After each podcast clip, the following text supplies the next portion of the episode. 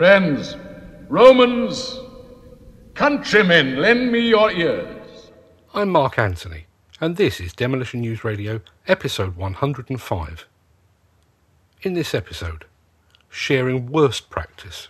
This podcast is sponsored by WillowHire.com, the UK's leader in dust suppression equipment.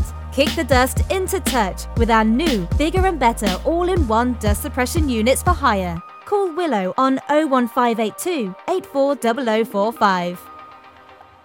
Although it happened entirely by chance and good fortune, Demolition News has established itself as the global voice of the demolition industry. And to be honest, it's a double edged sword.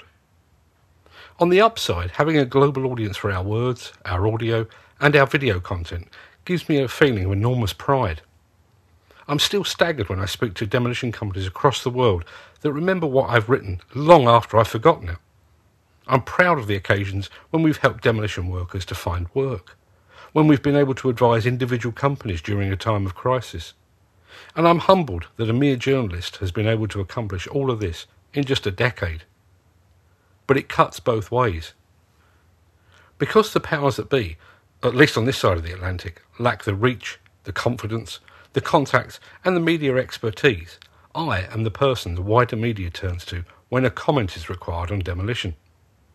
I am the person that production companies look to when they start planning a new demolition based TV show. I am the person that the newspapers, radio, and TV stations call when there's an incident or an accident on a demolition site. These things are way outside my comfort zone, particularly since, as a journalist, I've never demolished anything in my life. However, I have had sufficient media training to at least sound like I know what I'm talking about. I have no political agenda and no specific axe to grind, so I can speak openly and honestly without fear of upsetting a member company or a specific organisation. And I try to tackle these things with the good of the wider industry, the whole industry, in mind. No matter what has happened, I try my best to cite the enormous strides the industry has made in the field of health and safety the way that it's embraced training, all the good it does in the field of waste minimisation. In short, I do my level best to defend the industry. But I tell you what, there are times when the industry makes that bloody hard to do. And this past week was just one such time. Demolition News Radio, the independent voice of the global demolition industry. Long before the spectre of political correctness descended upon us and consumed everything in its path, national stereotyping was considered fun for all the family. Us English mocked the Irish as being stupid, and the Scots as being stingy. The Australians mocked the personal hygiene of the Brits, while the Americans took enormous delight at the state of our teeth. The Germans' lack of sense of humour, and the French were dismissed as cheese eating surrender monkeys. To this day, there's probably an undiscovered Amazonian tribe that mocks the way in which their neighbouring and similarly undiscovered tribe herds its goats. This kind of critical stereotyping has always been evident on demolition news. British excavator operators laugh openly when they see a US contractor using a bucket equipped with a thumb as their primary demolition tool. The Scandinavians and the Dutch shake their heads in disbelief at the ridiculously low recycling rates achieved in certain parts of the world.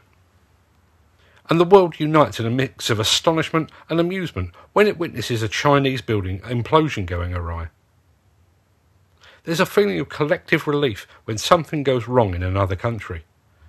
A feeling that we can all look and point and laugh and take pity on the poorly educated and under legislated nation in which something has gone pear shaped.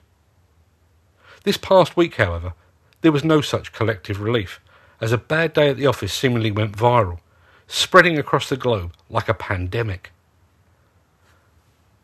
First, we had a Danish silo that, depending where you were stood, was supposed to fall right but instead fell left and landed on a library and cultural centre. Then came news that workers in the US had been exposed to radioactive particles while demolishing a plant that had produced the plutonium for the nuclear bomb dropped on the Japanese city of Nagasaki. And then, just so the Brits didn't get too smug about all the cock ups befalling Johnny Foreigner, a reputable UK contractor catapulted a football sized chunk of concrete into a London street, narrowly missing one of its own workers, and with the whole event captured on film. Couple that with the treachery and skullduggery that led to the premature departure of the NFDC President Paul Brown just over a week ago, and the global demolition industry does not just have egg on its face, it has the whole sodding omelette. Demolition News Radio is the podcast of demolitionnews.com and the Demolition Magazine. Setting aside the fact that I've already had to field calls from reporters looking to dig the dirt on both the Danish silo incident and the concrete that landed in a street in Tower Hamlets, we should surely now be in a position when at least some good might come from this. Rather than doing what the industry normally does when something doesn't go to plan, bury the news under the nearest carpet, and bury the industry's collective head in the sand. How about we all act as grown ups? How about we take responsibility? How about we own our own mistakes? And how about we share our experiences to help ensure that the same fate doesn't befall our fellow contractors? In all the time I've been covering the demolition business, I can recall only two occasions when a demolition contractor has had the integrity, the bravery, and the balls to hold up their hands and say, We got it wrong twice in 30 years. I understand that it's uncomfortable to admit to your peers, your competitors, and possibly your clients that something didn't go to plan. But surely taking ownership of that failure is better than the details of that failure leaking out through the health and safety executive, through demolition news, or worse, through the tabloid press.